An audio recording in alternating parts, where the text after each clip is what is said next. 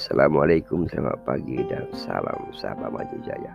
Timbalan Presiden PAS Tuan Ibrahim Tuan Man membayangkan kemarahan dan kecaman UMNO yang memuncak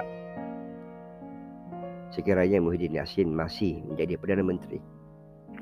Susulan cebitan kes Najib Rajak berhubung dana 42 juta milik SRC International Timbalan Presiden PAS Don Ibrahim Tuan Man berkata walaupun Ismail Sabri dari UMNO namun kerajaan tidak campur tangan dalam kes mahkamah.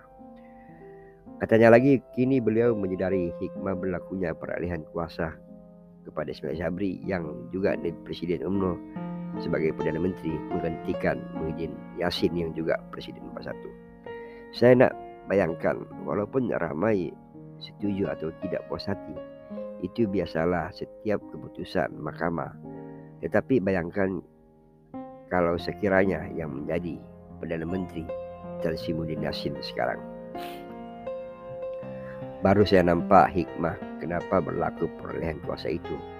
Saya pikir kalau Tan Sri Muhyiddin Yassin jadi Perdana Menteri masa waktu ini, kita boleh bayangkan bagaimana rasa tak puas hati UMNO pada Perdana Menteri. Terus kita membaca etika di bawah. Salam jemaat kawan-kawan sekali lagi. Assalamualaikum.